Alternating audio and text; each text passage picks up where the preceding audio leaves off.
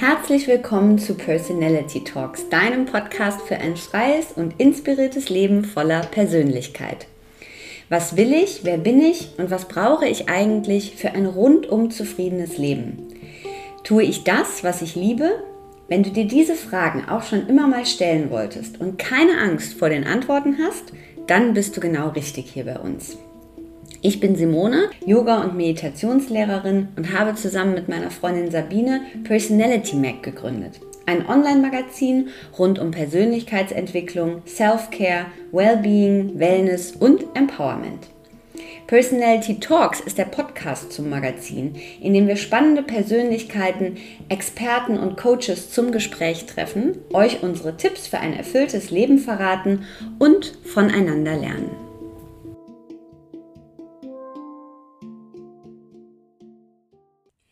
Hallo und herzlich willkommen zu einer ganz wunderbaren neuen Folge von Personality Talks, denn mein heutiger Gast ist die wunderbare Agnes Fritz. Wir haben etwas gebraucht, bis es tatsächlich mit dem Gespräch geklappt hat. So ist das eben bei zwei berufstätigen Müttern. Aber dann haben wir uns gefunden und es ist wahnsinnig schön geworden. Agnes Fritz ist Geschäftsführerin bei Viva Aqua Arts und sie ist Chefin der Millon Tour Gallery des jährlich stattfindenden Musik- und Kunstfestivals in Hamburg-St. Pauli.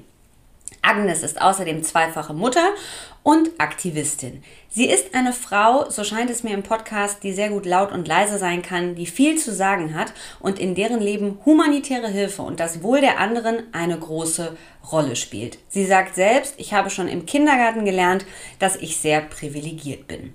Wir sprechen in dieser Folge über Ihre Arbeit als Aktivistin und Creator, über das Leben als Mutter und Geschäftsführerin, über die Dinge, die sie antreiben und für die sie aufsteht, über Nachhaltigkeit und die Bedeutung von Konsum, über die Bedeutung von Freundschaft und Beziehungen in ihrem Leben, über die Kraft von Musik und Kunst, die Millantor Gallery, die Arbeit mit ihrem Team, die festen Auszeiten im Kalender und vieles, vieles mehr.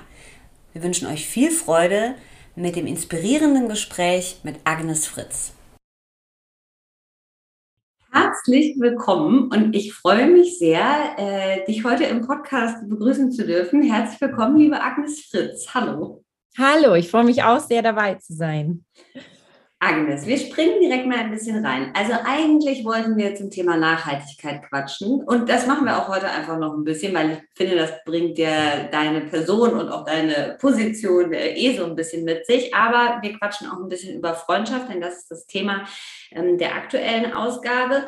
Und was mich aber als allererstes beschäftigt, ähm, oder was ich mich als allererstes gefragt habe, als ich mich mit dir beschäftigt habe, ähm, da habe ich von dir gelesen, äh, auf Instagram schreibst du Activist, Creator und Mother.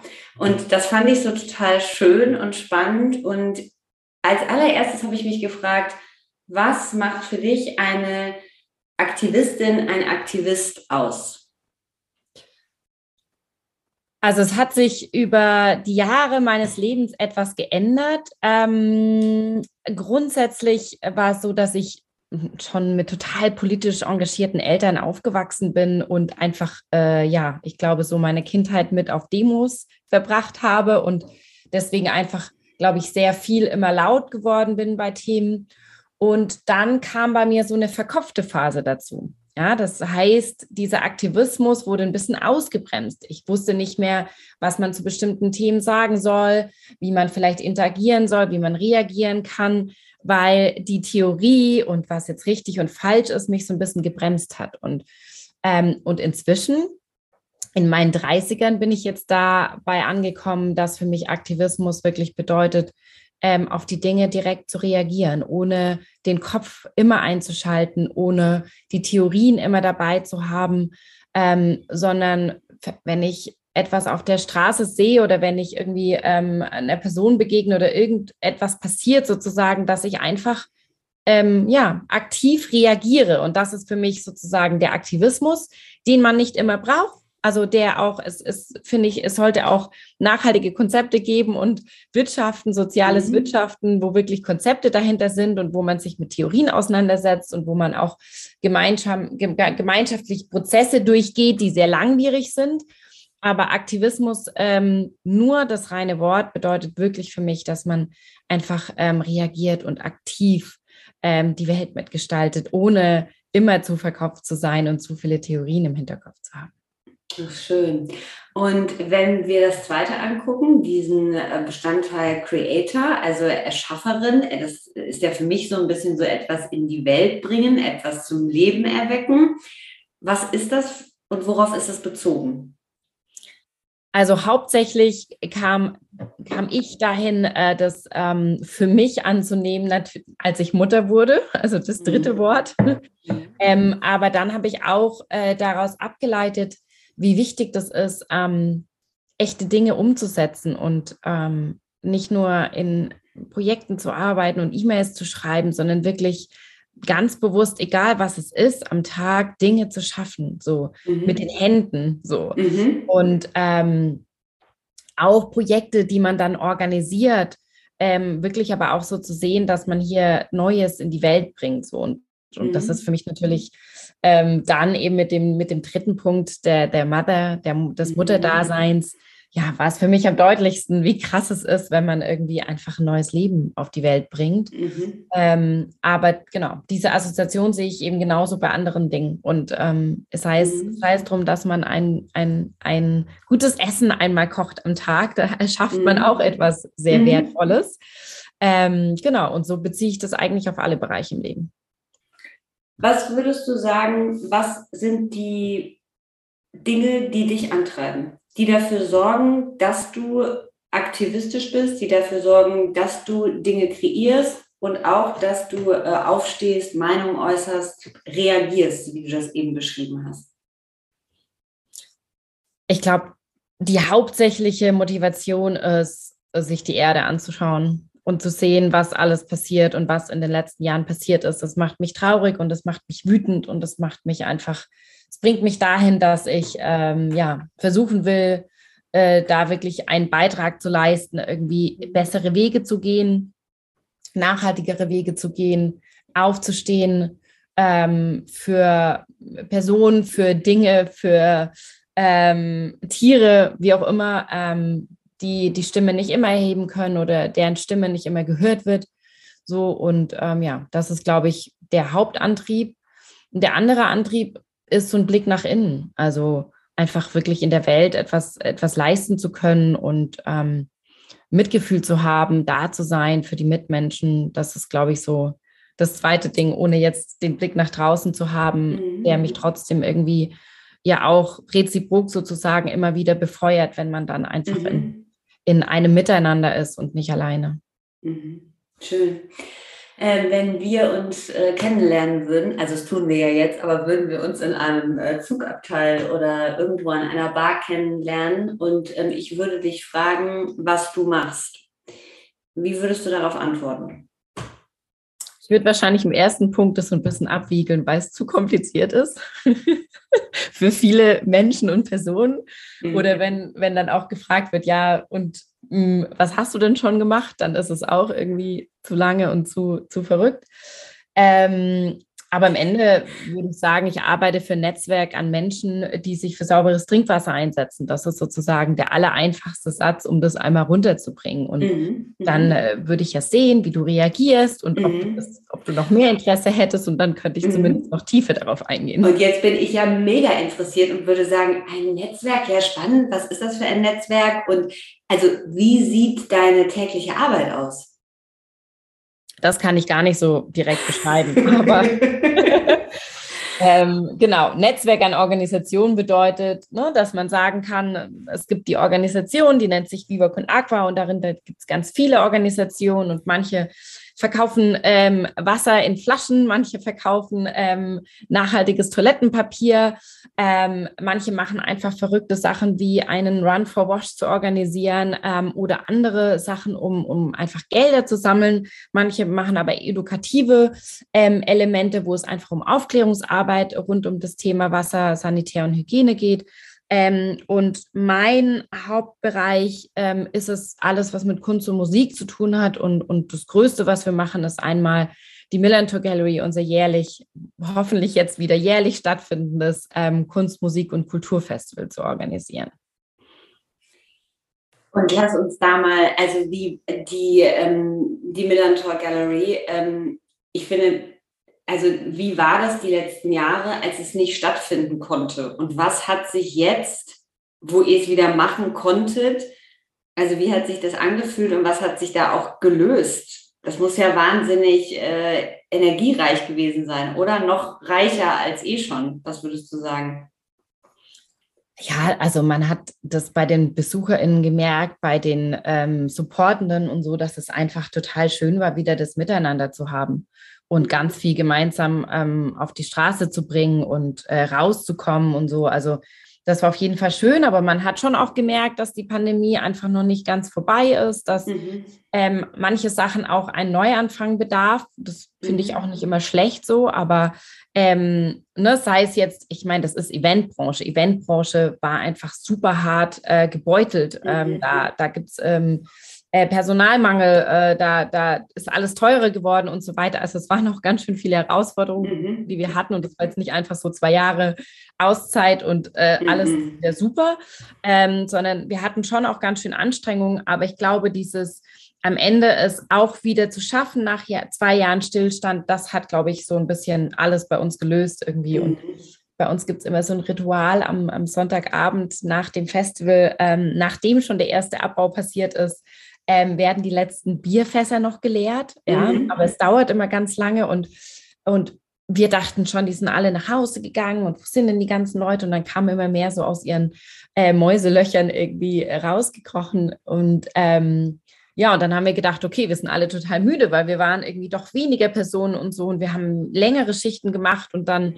glaube ich, ist es komplett eskaliert und alle haben bis um 5 Uhr nachts getanzt so und das schön. war total schön und das ist, glaube ich, so ein Moment, was du meinst, was hat es denn gelöst? Mhm. So. Mhm. Ähm, ich glaube, das war einfach unglaublich schön, nach so einer Zeit auch wieder etwas zu kreieren und so ein mhm. großes Festival zu kreieren. Ja, mhm. löst einfach ganz, ganz viel. Mhm. Lass uns nochmal für die, die es vielleicht nicht so kennen, also in deinem Abbinder liest man ja, äh, schreibst du äh, Managing äh, Directress, das fand ich ganz cool, von der Viva Aqua Arts GmbH und das Miller, die Millantor Gallery, dieses Festival, was ihr kreiert, kann man das so sagen, das ist so das Haupthappening für dich in deiner Arbeit in einem Jahr und ist ein Teil von dem, was die Viva Aqua Arts hervorbringt. Ist das richtig?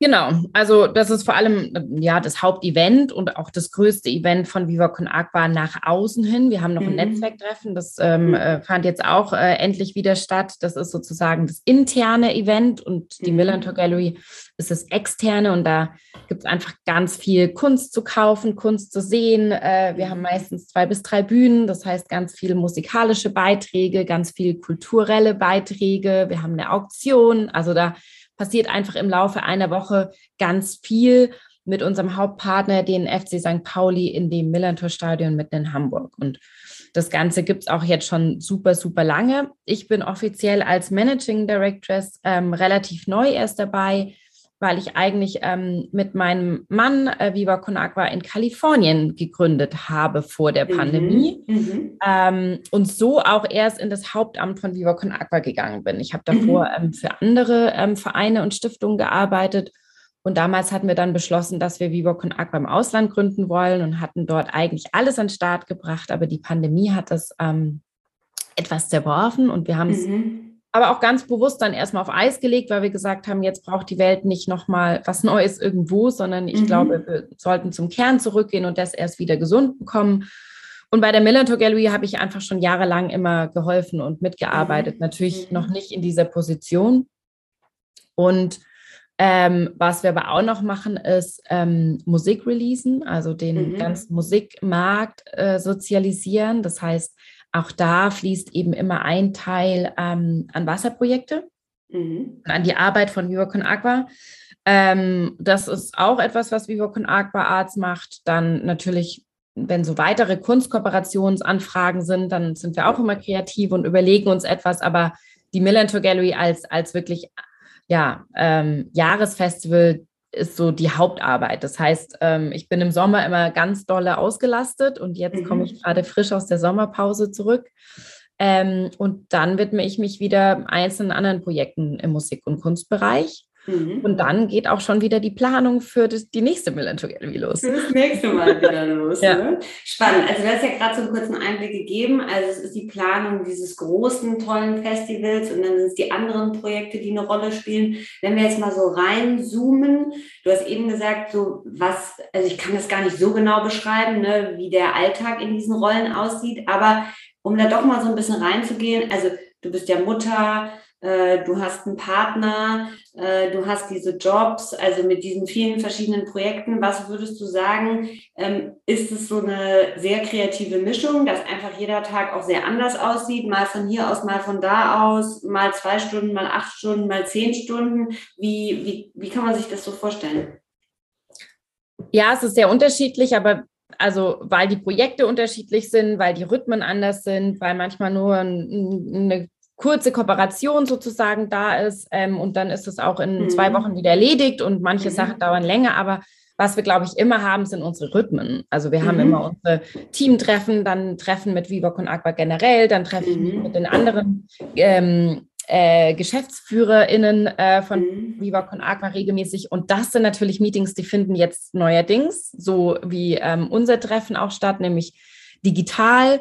Ähm, und äh, was mich dann am meisten freut, sind auch die echten Sachen. Das heißt, wenn man sich wieder echt trifft, wenn man sich mit dem Millantor Gallery äh, Kollektiv wieder in echt in Hamburg trifft, wenn man wieder solche Aktionen eben auch plant, wo man vor Ort etwas gemeinsam kreiert. Mhm. Früher vor der Pandemie gab es dann auch immer noch Projektreisen, die so wie sie damals waren, jetzt auch nicht mehr stattfinden. Das mhm. geht in dem Ausmaß auch gar nicht mehr. Das heißt, es kamen natürlich auch noch viele internationale Reisen dazu. Deswegen glaube ich, habe ich, ich habe nicht so ein, also ich, außer diese festen Meetings, habe mhm. ich kaum einen Rhythmus. Und den mhm. Rhythmus, der mir natürlich noch gegeben wird, sind meine beiden Kinder und mhm. ähm, alles, was dazu gehört mit Kinderbetreuung und Kita-Organisation und Schlafenszeiten und so weiter, ähm, Au pair. Wir hatten immer noch mal ein zusätzliches Konstrukt der Kinderbetreuung, mhm. sonst hätte das bei uns gar nicht so geklappt. Ähm, das heißt, äh, ja, aber wir merken immer, wenn wir so vorausplanen, wir können gar nicht so wirklich vorausplanen, weil immer so viele neue Dinge reinkommen und Termine reinkommen und irgendwelche Sachen reinkommen. Ja, ja. Wie kann man sich das, äh, was, äh, wie kann man sich das vorstellen? Also ihr als Paar, Micha Fritz, dein Mann, ihr seid beide sehr, sehr aktiv, da wird viel bewegt, da entstehen immer wieder Dinge. Ähm, da ist viel Kommunikation ja auch nach außen hin. Ähm, ist es immer sehr, ich sag mal, ist da immer viel los? Ist da immer so ein, so ein Trubel und so ein innerer Antrieb? Oder gibt es auch das komplette Gegenteil davon, dieses, ähm, wenn sozusagen keine Arbeit, dann äh, Family Life und dann ist es ganz gechillt? Nee, ist ganz gechillt. also ich glaube, manchmal wünschen wir uns das. Die Pandemie mhm. hat ein paar Monate und Wochen wirklich uns gegeben, die haben auch total gut getan. Da habe ich wirklich mhm. gemerkt, boah, es ist eigentlich ganz gut, mal auch still zu stehen und ein paar Themen mhm. aufzuarbeiten und zu mhm. transformieren. So, ich, ich mhm. glaube, ähm, Viva Con Aqua generell, aber auch wir in unserer Beziehung stehen ganz viel für reflektieren und transformieren, damit diese Dinge nicht ähm, verschwiegen werden oder ähm, man sich gar nicht damit beschäftigt, sondern nur weitergeht. Ähm, wir versuchen aber auch trotzdem immer wieder kurze Zeitfenster einzubauen, wo wir wirklich uns nur auf die Familie fokussieren oder mhm. in der Natur wandern sind. Obwohl wir jetzt auch gemerkt haben, unser Kind ist so groß, dass sie bei der letzten Wandertour im Allgäu gesagt hat, nee, da ist ihr Kita, es ist ihr lieber als Wandern. Also müssen wir uns noch andere Sachen überlegen, wie wir diese Auszeiten und Ruhezeiten reinbekommen. Ähm, aber ja, ich glaube, uns geht es beiden in, in diesem, ja, in diesem die ganze Zeit was los sein äh, ganz gut. Mhm. Ähm, wir hatten davor das auch schon, dass wir immer mal so Wochenende einfach nur gemacht haben, wo man dann raus ist. Ich mhm. halte gar nicht so viel von dem langen Konzept Urlaub und zwei Wochen und dann muss alles irgendwie, da muss die Entspannung dann her, mhm. sondern wirklich, mhm. dass man das durch Rhythmus und Rituale auch im Alltag einfach hinbekommt. Mhm. Ja, ähm, wenn ich mir das so angucke, als jemand, der das von außen sieht, also auch diese Arbeit und diese, diese Dinge, die ihr kreiert, was ihr auf die Beine stellt, dann habe ich als Außenstehende das Gefühl, dass Freundschaft, Freundschaften da eine große Rolle spielen. Also das wirkt so, als ob sehr, also als es ist ja anders, als wenn wir, also ihr, ihr seid ja äh, natürlich, es ist ja wie ein Unternehmen, aber es ist ja nicht wie in der äh, klassischen Wirtschaft, also es ist ja schon, es ist ja schon sehr positiv anders.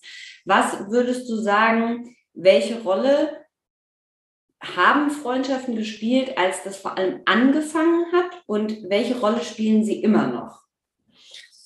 Also bei den ganzen Anfängen war ich, war ich nicht dabei, aber es waren am Ende sehr viele, sehr enge und auch sehr alte Freundschaften, die das Ganze, glaube ich, wirklich äh, geprägt haben und auch nach mhm. vorne gebracht haben. Und ähm, ja, auch so ein bisschen so dieses blinde Vertrauen gegenseitig, mhm. wenn eben. Freundschaften im Spiel sind, waren da unglaublich wichtig. Und auch bis heute ist, ist es sehr prägend. Wir sagen oft immer noch, Family, das ist der, der mhm. VCA Family. Also, mhm. ähm, obwohl wir da auch schon gemerkt haben, es ist auch gut, das zu differenzieren. Also ja, ja. Ist, mhm. Familie ist wichtig, Freundschaften sind total wichtig. Aber es ist auch jetzt so nach 17 Jahren gut, äh, manche professionelle Strukturen auch nachzuziehen, sodass man nicht immer alles äh, familymäßig betrachten muss, sondern man auch mhm. einfach eine professionelle Organisation ist, die immer größer wird. Und es müssen nicht mhm. alles Freundschaften sein. Mhm. Ähm, in meinem kleinen, feinen Team ist es, ähm, glaube ich, aber trotzdem so, dass äh, wir merken, wenn wir gemeinsam arbeiten und wenn wir über auch Sachen sprechen, wo es vielleicht nicht so gut lief, ähm, dass es uns dass es das grundlegend Wichtige ist, dass das Vertrauen da ist. Mhm. Und dass das Vertrauen und dieses gemeinsame etwas machen und sich Zeit nehmen und zu reflektieren und zu wachsen gemeinsam und zu schauen, mhm. wer hat denn welche Potenziale und wer hat denn vielleicht welche Bedürfnisse auch noch etwas dazu zu lernen oder in welche Richtung will man gehen, ähm, das ist schon eigentlich das grundlegend Wichtige. Und das kennt man jetzt nicht von irgendeinem anderen Unternehmen oder von irgendeiner mhm. anderen Organisation, Organisationsstruktur, in der ich davor gearbeitet habe. Das heißt, für mich ist es schon sehr, sehr familiär und sehr freund, freundschaftlich so. Ähm, ja, und weil eben ähnliche Sachen wichtig sind. Ne? Man, mhm. so Reibung erzeugt Wärme, so, das mhm. ist eine der wichtigsten Sachen, die in Freundschaften ähm, ja, passieren dürfen, ähm, dass man sich eben auch mal reiben kann, dass man eben mhm. auch mal irgendwie Klartext sprechen kann und dass es nicht immer Friede, Freude, Eierkuchen ist. Ähm, aber dass man eben auch darüber hinwegstehen kann und so ein Grundvertrauen hat, dass man sich trotzdem einfach nochmal anschauen kann und weiter mhm. das Ganze irgendwie auch aufarbeiten kann, weitergehen kann. So. Mhm. Welche Rolle äh, spielt Freundschaft für dich in deinem Leben? Also Gemeinschaft generell und Freunde sind für mich was unglaublich Wichtiges. Ich bin kein allein, ich bin keine Alleingängerin. Ich, ich, ich halte ich halt sehr, ich brauche sehr viel Alleinzeit, so. Wenn mhm. ich nicht habe unter diesem ganzen Trubel, ähm, dann kann ich irgendwie nicht atmen. Also ich brauche mhm. sehr viel äh, Ruhe, Bewegung, Meditation oder egal wie, mhm. einfach Zeit für mich. Ähm, aber ich, ich würde man mich jetzt fragen, ich würde am liebsten so ähm, hippie-mäßig in einer großen Kommune leben und die ganze Zeit Menschen und Freunde um mich herum haben. Mhm. So. Ähm, hatten wir immer mal wieder, so wo wir mit Freunden Tür an Tür gewohnt haben und das wirklich ja. alles sehr eng war und, und Freunde einfach sehr oft auch gesehen werden konnten. Es ging mhm. natürlich vor den Kindern noch besser. Ähm, aber auch jetzt so ist mir das mit das Wichtigste, das weiterhin irgendwie pflegen zu können, trotz Familie und Vollzeitjob und so weiter. Mhm. Ähm, ja, das fehlt auch manchmal. Ich glaube, das mhm. kommt wieder mehr, wenn die Kinder ein bisschen größer werden, dass man auch mehr mhm. Zeit hat. So. Aber ich habe auf jeden Fall Freundschaften, die ich über die ganze Welt pflege und mhm. ähm, auch sehr dankbar dafür bin. Und hast du ähm, kann man sich das so vorstellen, dass du sagen würdest, also die Freundschaften, die du hast jetzt, äh, zum Beispiel, die im Team entstanden sind oder im Team vorhanden sind, da sind ja, also da entsteht Reibung, aber grundsätzlich sind es ja so die gleichen Wertevorstellungen ne, von dem, was euch wichtig ist, wofür ihr aufsteht.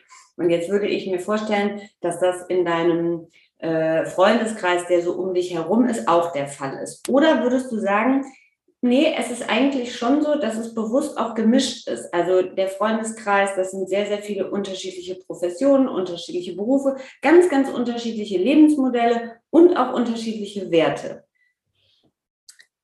Also ich eigentlich ist das alles so eine ähnliche Bubble. Das ist total mhm. langweilig, ja. So vor allem, wenn man dann in Hamburg lebt und dann irgendwie, mhm. die, egal wo dann wer jemand arbeitet und welcher Bubble mhm. man ist, da hört man nicht viel andere Werte und mhm. Vorstellungen und sowas. Mhm. Ähm, Ich habe zum Glück ganz viele unterschiedliche, auch alte Freundschaften, die ich immer noch gepflegt mhm. habe, wo ich merke, die Lebensmodelle gehen auseinander, die mhm. Ähm, Werte gehen so auseinander und trotzdem irgendwie bleibt, die, bleibt man freundschaftlich verbunden ja. über diese Jahre hinweg. Und das finde ich eigentlich super interessant. So und ähm, mhm. ich pflege auch immer noch so Netzwerke, wo ich mal hm, ein Stipendium hatte und mit dem mhm. Ausland war oder in, in, irgendwelchen anderen Netzwerken gelandet bin. Ähm, das konnte ich jetzt leider, weil ich zum zweiten Mal Mutter wurde, auch länger nicht machen. Ähm, bin ich noch ehrenamtliche Katastrophenhelferin für eine Organisation in England und das sind ganz andere Leute so. Und das ja. finde ich aber total spannend, weil ich, ich glaube, das braucht man. Da, da lernt mhm. man. Da lernt man sich ja. selber ja dann wieder kennen, wenn man andere ja. Menschen begegnet, die ganz anders sind. Mhm. Und für mich ist es auch so, man, also mein, mein, meine Ehe sehe ich auch sehr, sehr freundschaftlich. Mhm. Und ich weiß, dass einem eine Person ja auch nicht alles geben kann. Ich, ja. diese mhm. Vielzahl, diese Perspektiven, die man durch unterschiedliche Menschen erhält und ja auch spiegelt, ne? Ja. Meiner selbst so, mhm. ähm, die finde ich am Ende machen die die Bereicherung aus. So. Mhm. mhm. Schön. Äh, ich habe heute ein Gespräch dazu geführt mit einem ja, Mann, also mit einem Autor, der sehr viel darüber geschrieben hat und sich viel mit dem Thema Freundschaft auseinandergesetzt hat. Und der hat das so schön äh, von einem ähm, äh, Energiekonto gesprochen. Also, dass man immer etwas sozusagen in Freundschaften auf dieses Konto einzahlt, ne, aber auch etwas davon bekommt. Was würdest du sagen? Bist du eher jemand, der sehr viel gibt, der sehr viel auf dieses Energiekonto einzahlt? Oder der oftmals auch von diesem Energiekonto profitiert? Kann ich so nicht sagen. Also mhm. ich glaube, ich versuche immer sehr viel einzuzahlen. Mhm. Und ich war ganz lange auch eine Person, die wenig nehmen konnte. Also mhm. wenn es um Hilfe geht und Unterstützung, mhm. weil ich bin da irgendwie so ein, ich will immer alles alleine können und mhm. alleine machen und selbstständig sein und unabhängig sein. Ich glaube, da haben mich auch die Kinder ein bisschen weicher gemacht. Jetzt brauche ich mhm. ein bisschen mehr Unterstützung und kann das dann auch mhm. eher mal annehmen und mhm. kann auch mal sagen zu einer guten Freundin, sorry, ich kann jetzt nicht mich auf einen Wein mit dir abends treffen, so, aber wie wäre es denn, wenn du eher auf meine Kinderstunde aufpasst, so, ne? Also so, mhm. das hätte ich nicht mhm. früher, sowas, auf so eine Idee wäre ich niemals gekommen. Mhm. Ähm, ich glaube auch, die meiste Energie kriege ich dann auch noch mal von mir selber, wenn ich alleine bin. Also ich versuche mhm. da gar nicht so, ich, ich kenne das.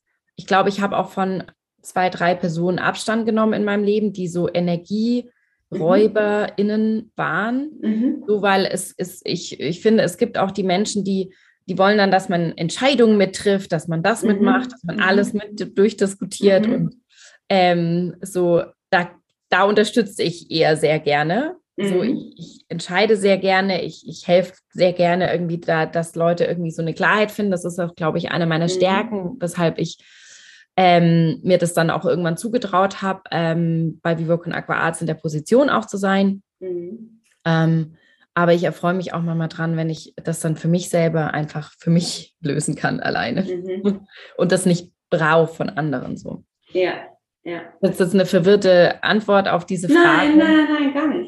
Aber, und ich glaube, es sind auch Phasen, ne? Also ich mhm, glaube auch ja. in jeder guten Freundschaft und Ehe und Beziehung und wie auch immer, dass es Phasen mhm. gibt. So, manchmal mhm. zieht man mehr Energie, weil man das jetzt gerade braucht und in einer mhm. Phase ist. Und dann dreht sich das aber auch wieder und man kann die andere Person wieder mehr unterstützen und die andere Person braucht vielleicht wieder irgendwie mehr Unterstützung. So, also ich glaube, auch mhm. da ist, äh, ist, ist ganz viel in Wellen. Mhm. Was, ich, was ist für dich das Wichtigste äh, in Beziehungen mit anderen Menschen? Ehrlichkeit. Mhm. Ehrlichkeit, Vertrauen. Mhm. Ja. Und lass uns noch mal ein bisschen da, was ich eben ganz spannend fand, weil dass du zu Anfang auch gesagt hast, ne, also du bist äh, aufgewachsen in einem Umfeld, wo äh, die Eltern auf politische Demonstrationen gegangen sind. Ne? Ähm, hat das was würdest du sagen, hat das sehr viel an sozusagen Grundwerten gelegt, auch die heute für dich beruflich, menschlich und in der ganzen Entwicklung eine große Rolle spielen? Ja, also auf jeden Fall.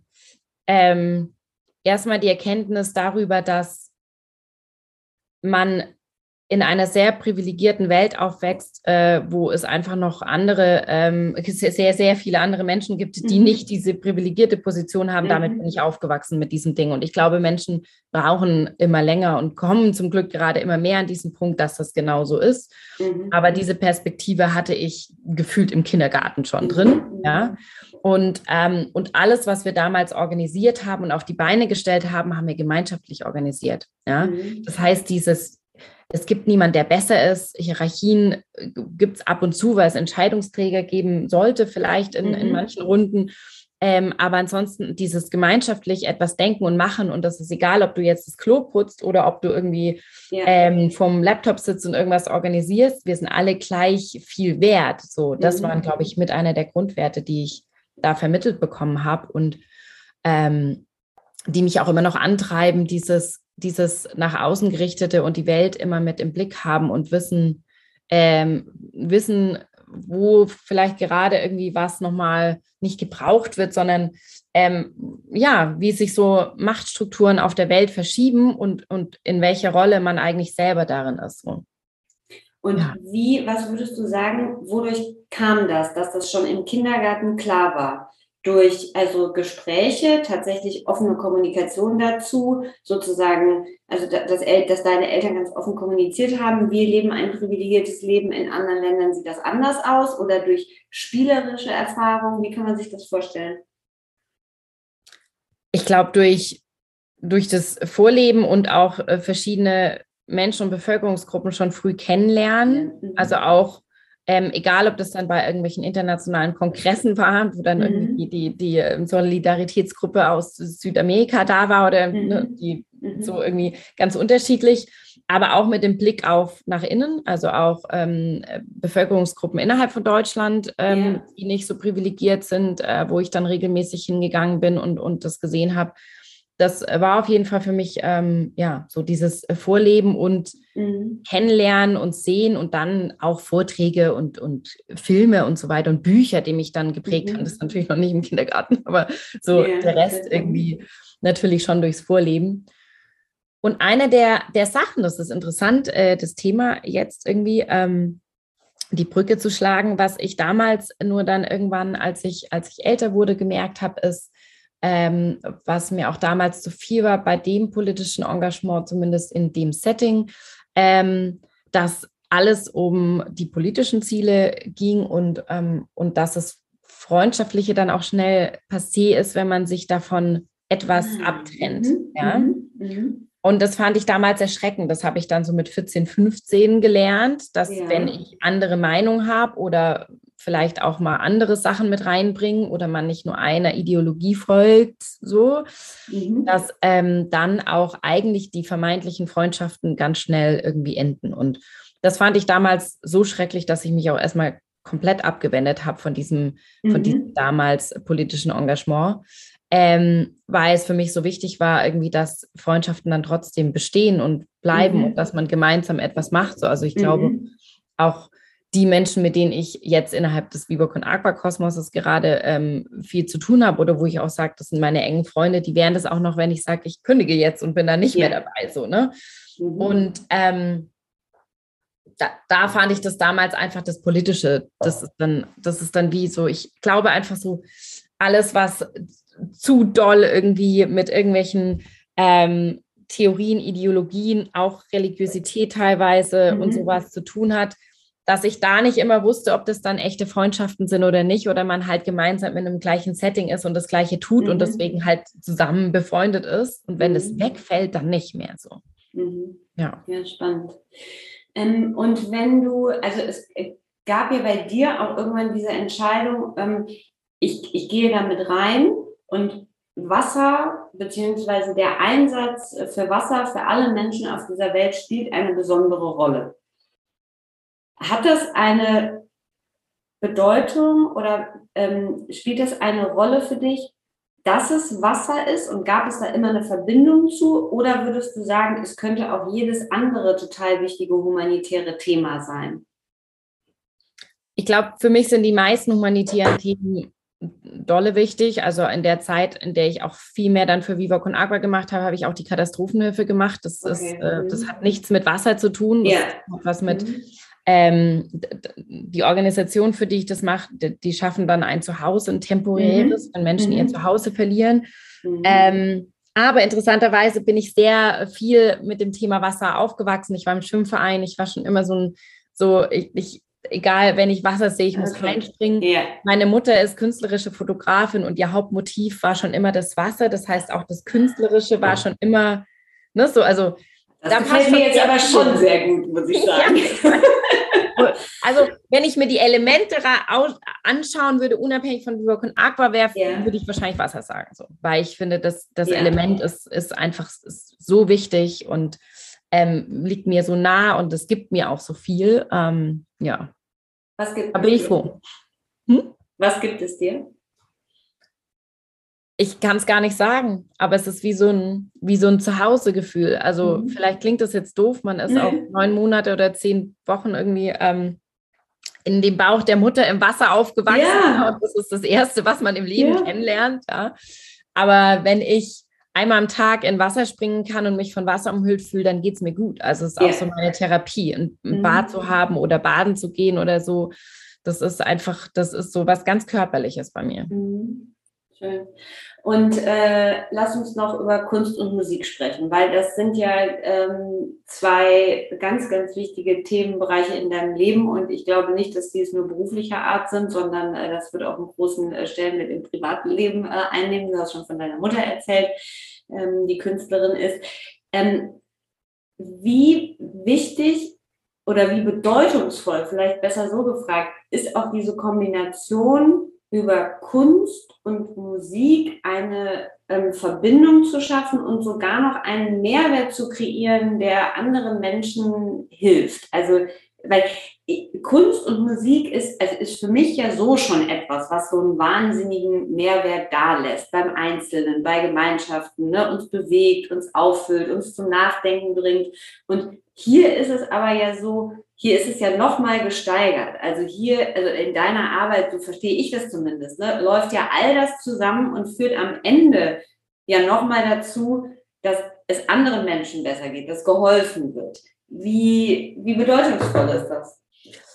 Also ich habe mich in meinem Leben viel mit Kunst und Kultur und Musik auseinandergesetzt, die mit ihrer eigenen, äh, mit ihrem eigenen kreativen Schaffen, mit der, mit der Schaffens, mit dem, mit dem Kern, mit, mit der Aussage, was sozusagen bewirkt werden soll, die da etwas verändern wollen. Und das ist für mich einfach nochmal so eine Sprachrohr der Gesellschaft und yeah. Motor der Veränderung. Und für mich, ne, so das, was mich antreibt, ist Musik, ganz dolle mhm. Musik, Bewegung, Rhythmus, aber auch wenn ich so an meine Jugend denke, äh, Musik, Musiktexte, die mich dann einfach nach vorne gebracht haben oder ganz viel in mir bewegt haben.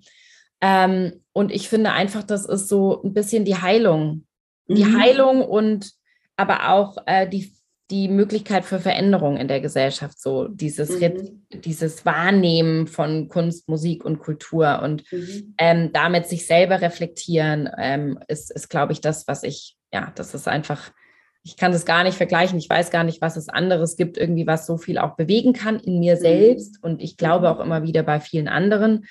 Ähm, das eine ist sozusagen, wenn man damit dann auch ganz konkret was für, für über Wasser singt, ist es halt was ganz Konkretes. Ne? Mhm. Aber dass eigentlich der Kunst, Musik und Kulturmarkt generell sozialisiert werden soll, egal ob das dann Spenden sammelt für Wasser oder für irgendwas mhm. anderes, ist für mich nochmal ein anderes Konstrukt also ein mhm. anderes Konstrukt, das besagt, dass ich finde, dass Wirtschaft neu gedacht werden sollte. Mhm. Dass Wirtschaft zirkulärer betrachtet werden sollte, sozialer mhm. betrachtet werden sollten, Wertschöpfungsketten immer so gedacht werden sollten, dass der, dass der Anfang auch äh, ähm, profitiert von dem Ende sozusagen. Mhm. Und da ist es egal, ob es Kunst, Musik oder Kultur ist. So, mhm. da kann man das auch auf ein äh, Smartphone beziehen oder auf irgendwelche anderen Produkte, die wir einfach im alltäglichen Leben kaufen ähm, mhm. dass, dass das Wirtschaften sozialer gemacht werden sollte. Und da bin ich natürlich froh, irgendwie ein Stück weit dann auch das in meinem Arbeitsalltag umsetzen zu dürfen. Sowohl das eine, was sich inhaltlich mit dem Thema Wasser oder auch Sanitär und Hygiene auseinandersetzt, aber eben auch diese soziale Komponente von einem Kunstverkauf, der am Ende eben auch spendet. So. Ja. Mhm.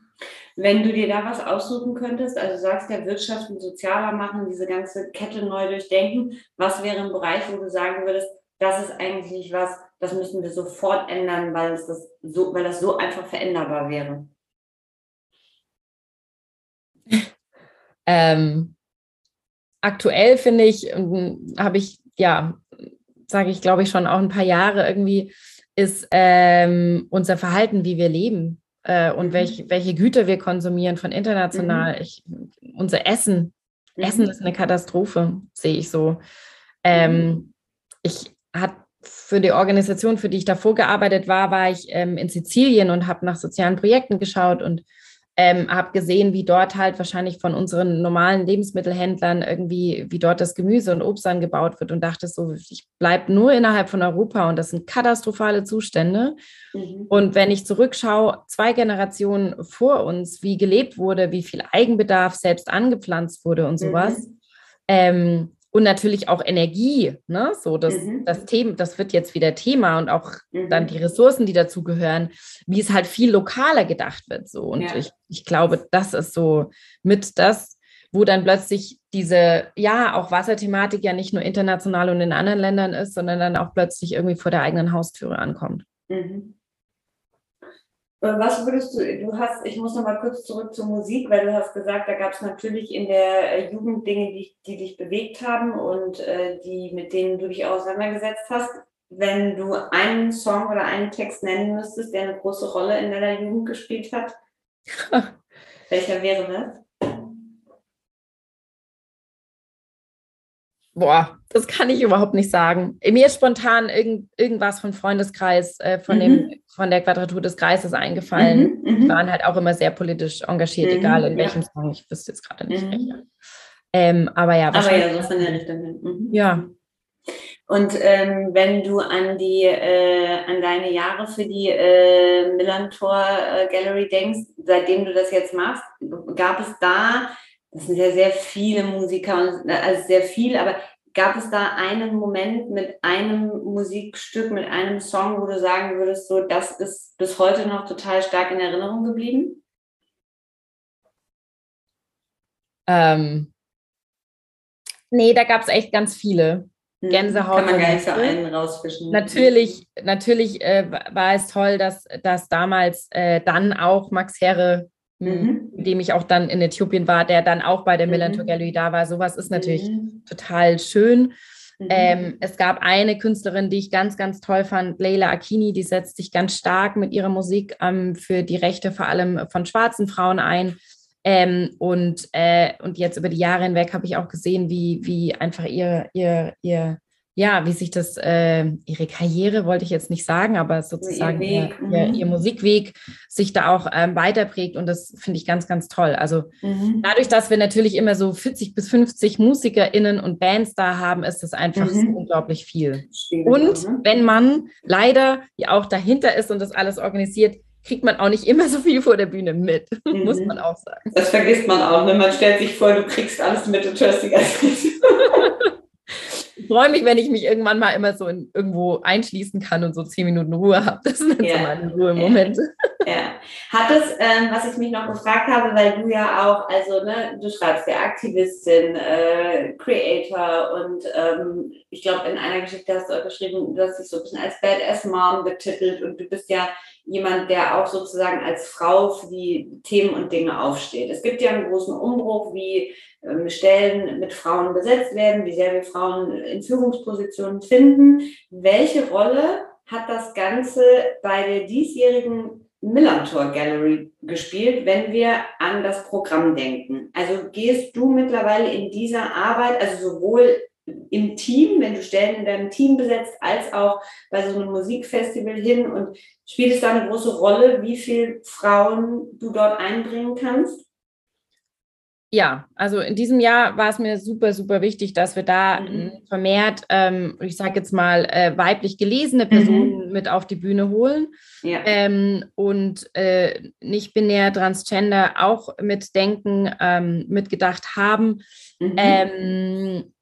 Ich kenne die Zahlen im Kunstbereich nicht, aber ich glaube, ich bei den, bei den Mural Artists waren wir bei ähm, 90 bis 95 Prozent mhm. weiblich gelesene äh, Frauen, mhm. Künstlerinnen. Bei den Kunstwerken dann insgesamt wahrscheinlich deutlich drunter, aber irgendwie wahrscheinlich immer noch was zwischen 70 und 80. Mhm. Und ähm, auf der Bühne haben wir es geschafft mit 65 Prozent weiblich gelesenen Musikerinnen. Mhm. Ähm, und das ist schon was, wo, wo ich gesagt habe, klar, so, das ist total wichtig, da auch irgendwie dann ähm, irgendwie ein Pendant zu oder mhm. ein Gegenpol schon fast zu den normalen Festivals irgendwie zu schaffen, wo mhm. noch nicht mal eine 50-Prozent-Quote erreicht werden kann. So, das geht easy.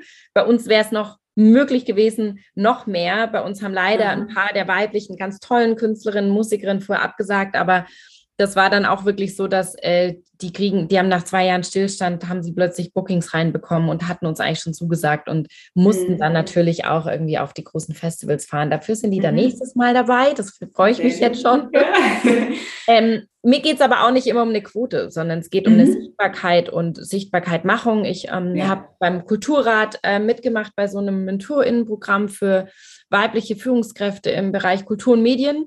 Mhm. Und die haben auch nochmal große, ähm, einen ganz dicken Wälzer rausgebracht, alles mit Statistik im Kultur-, Musikbereich. Mhm. Wie ist eigentlich Anteil von weiblichen und männlichen Künstlerinnen? Ne? Mhm. Ne? Und es ist eine mhm. Katastrophe. Es ist, es ist, so schlimm, es ist unterirdisch. Mhm. Ähm, und da gibt es auf jeden Fall einfach noch viel zu tun. So mhm. ganz, ganz viel zu tun. Und spannend dann auch zu hören, dass es geht. Ne? Also wenn man es sich so wie du gerade ne, ja, erzählt hast, also es äh, ist dann doch immer alles machbar. Es ist alles machbar auf jeden Fall. Welche ähm, Struktur, also du ähm, als äh, Mutter, als Führungsperson, ähm, sowohl weiblich äh, gedacht als auch männlich gedacht, was, welche Strukturveränderung wünschst du dir, wenn es um das Thema Arbeiten geht? Ich wünsche mir erstens, dass ähm, wir generell mehr mehr merken, dass wir wegkommen müssen von dem Abstempeln und von hier checken wir ein und da checken wir aus, wenn wir, ähm, egal ob man Kinder hat oder nicht Kinder hat, ähm, einfach irgendwie mehr im Flow arbeiten will.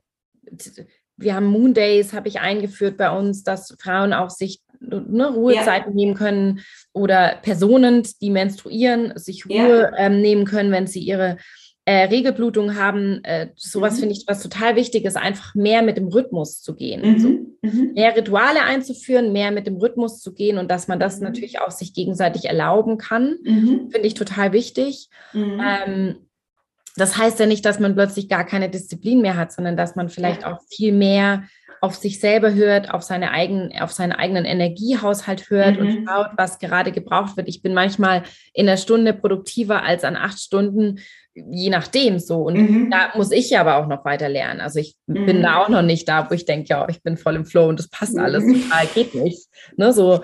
Ähm, und da gehe geh ich auch regelmäßig über meine Grenzen hinaus. Ähm, mhm. und ich hoffe auch, dass ich da jetzt ähm, zumindest ein paar Sachen auch immer weitermachen kann und auch das Team mit dem Team gemeinsam formen kann, wie man dann sowas dann auch in die Arbeitswelt übersetzen kann. Ne? Ja. Das ja. gibt noch keine Blaupause, sondern mhm. da, glaube ich, darf man sich auch je nachdem, was man für Aufgaben hat und Ziele sich selber auch steckt, die mache ich auch mit dem Team gemeinsam sozusagen, dass wir mhm. schauen, was wollen wir denn erreichen ähm, und wie kann man denn da hinkommen, mehr Flow, mehr Rhythmus äh, da mit reinzubringen.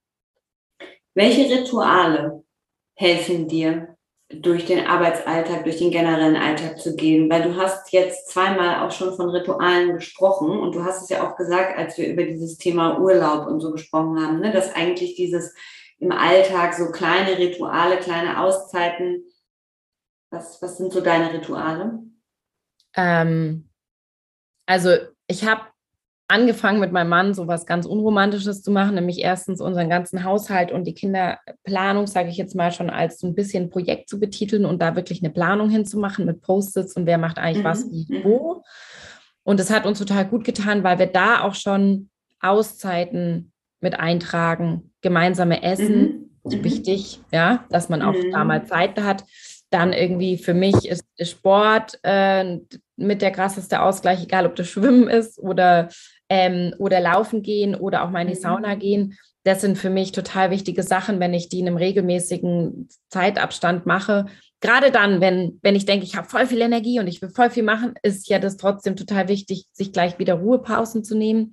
Mhm. Das sind, glaube ich, so die, die darüberliegenden Sachen und Strukturen und Rituale, die da total wichtig sind. Ich finde regelmäßig Essen mit der Familie was total bereicherndes, aber auch regelmäßig für sich selbst Zeit zu nehmen, auch was total Wichtiges.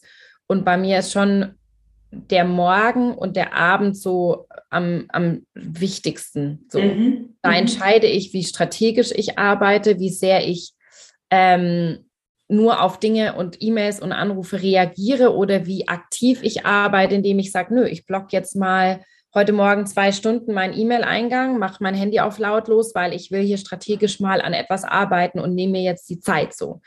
Und ja. das schaffe ich eigentlich nur, wenn ich mich immer regelmäßig hinsetze und sortiere. So, mhm. wo wir jetzt gesprochen haben, heute habe ich das wieder gemacht, dass ich mir halt eine Dreiviertelstunde Zeit genommen habe, um die Woche einmal durchzusortieren und zu sagen, mhm wo nehme ich mir wie Zeit und, und was ist jetzt wichtig irgendwie und was kann vielleicht auch auf nächste Woche geschoben werden, sodass ich mhm. diese Woche noch mal ein bisschen Zeit habe, um strategisch heranzugehen. Super. Und das funktioniert auch, wenn du diese äh, Fenster setzt, also wo du zum Beispiel sagst, ne, jetzt habe ich eine Stunde, da mache ich wirklich nur E-Mails, aber dann sind sie auch aus und dann habe ich irgendwie zwei, drei Stunden, wo ich konzentriert an einer Sache arbeite. Ja, also ich habe Familienzeit in meinem äh, Terminkalender mhm. und ich habe Strategiezeit in meinem oh, Terminkalender. Super. Und ich werde jetzt auch immer mehr noch Sauna und alle Sachen auch da eintragen, ja.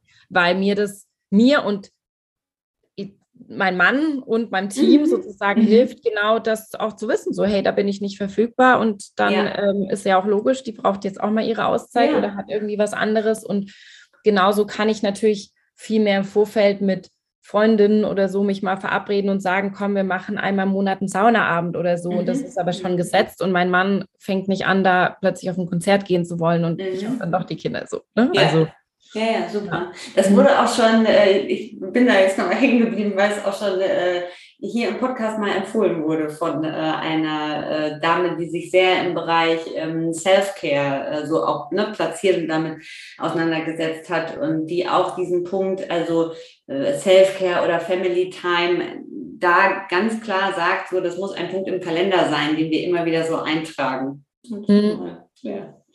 Ja, aber ich, ich, also mein Ding ist echt dieses, wie aktiv arbeite ich oder wann reagiere ich nur noch. Mhm, und ich mhm, reagiere, ja. wenn es nicht durch, wenn es nicht geplant ist. So. Und natürlich, ne, das mhm. klingt nach so einem Widerspruch. Ich rede von Flow und wie können wir mehr im Flow sein? Und jetzt erzähle ich was von Terminblocken und so weiter. Aber ich, also mir gibt, wenn man Grundstrukturen hat und Grundauszeiten, es mehr Zeit im Flow zu sein und sich dann auch mal rauszunehmen oder auch mal die Dinge heute abzusagen, wenn ich weiß, naja, der Rest steht, steht alles schon, ist irgendwie schon festgeschrieben so.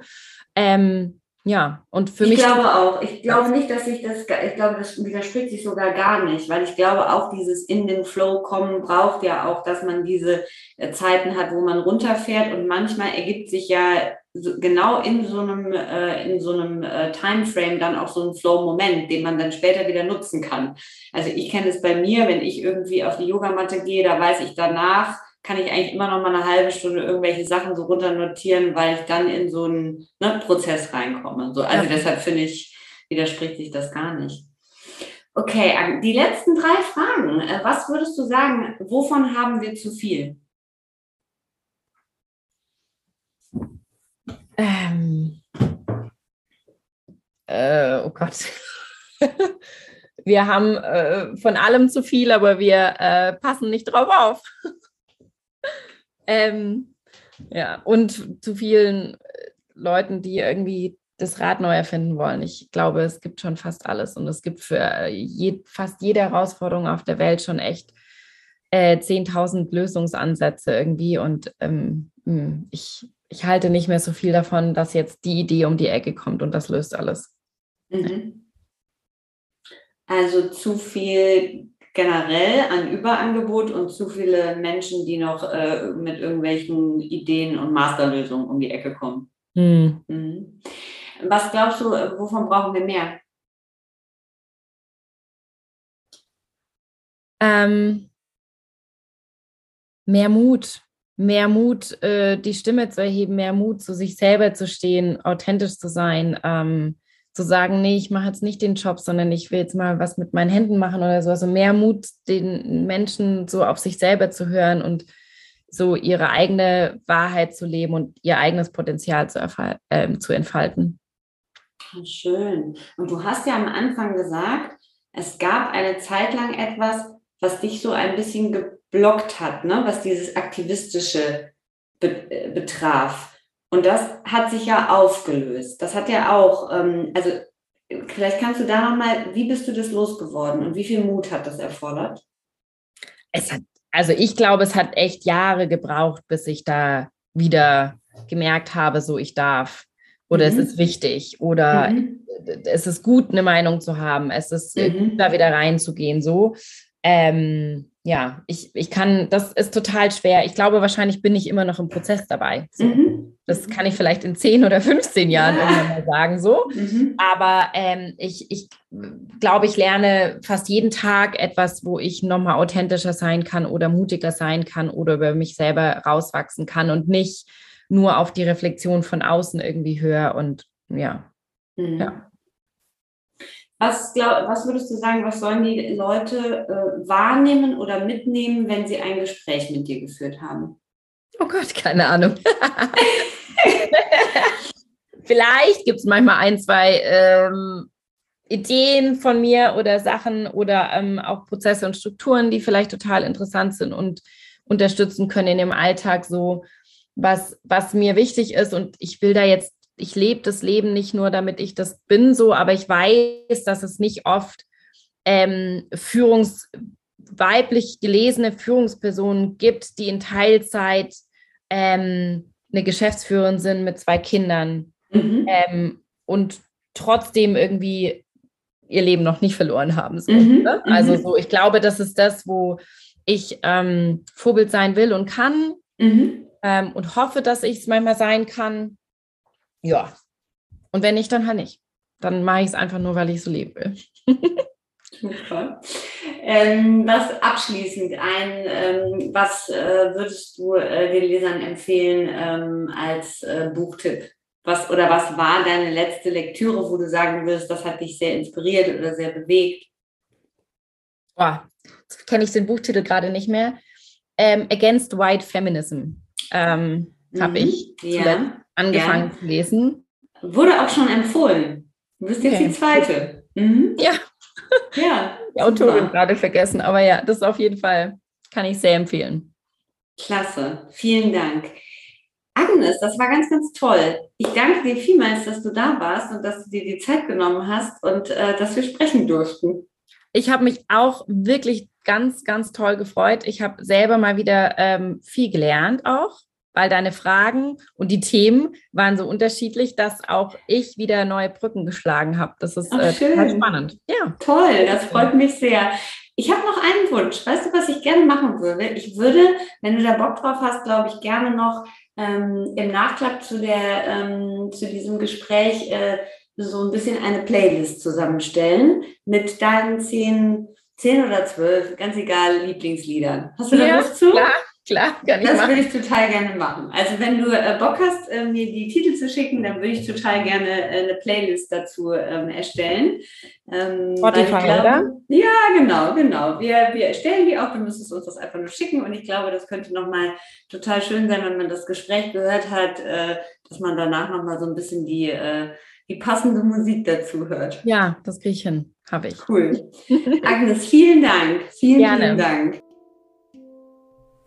Vielen Dank fürs Dabeisein und wie immer vielen Dank fürs Zuhören. Wir hoffen, ihr hattet genauso viel Freude wie wir an dieser tollen Folge mit Agnes Fritz und mit dieser tollen Frau und Mutter, die uns einen Einblick in ihre Arbeit und in ihr Leben gegeben hat. Wir sagen vielen, vielen Dank. Äh, wir hoffen, es ergeben sich äh, nochmal weitere Anknüpfungspunkte äh, in unserer gemeinsamen Arbeit. Darüber würden wir uns sehr freuen. Und wir freuen uns natürlich wie immer, wenn ihr die Folge weiter weiterempfehlt, wenn ihr bei VivaCon Aqua Arts vorbeischaut, wenn ihr bei VivaCon Aqua vorbeischaut. Was machen die? Wie könnt ihr unterstützen? Wie könnt ihr aktiv werden?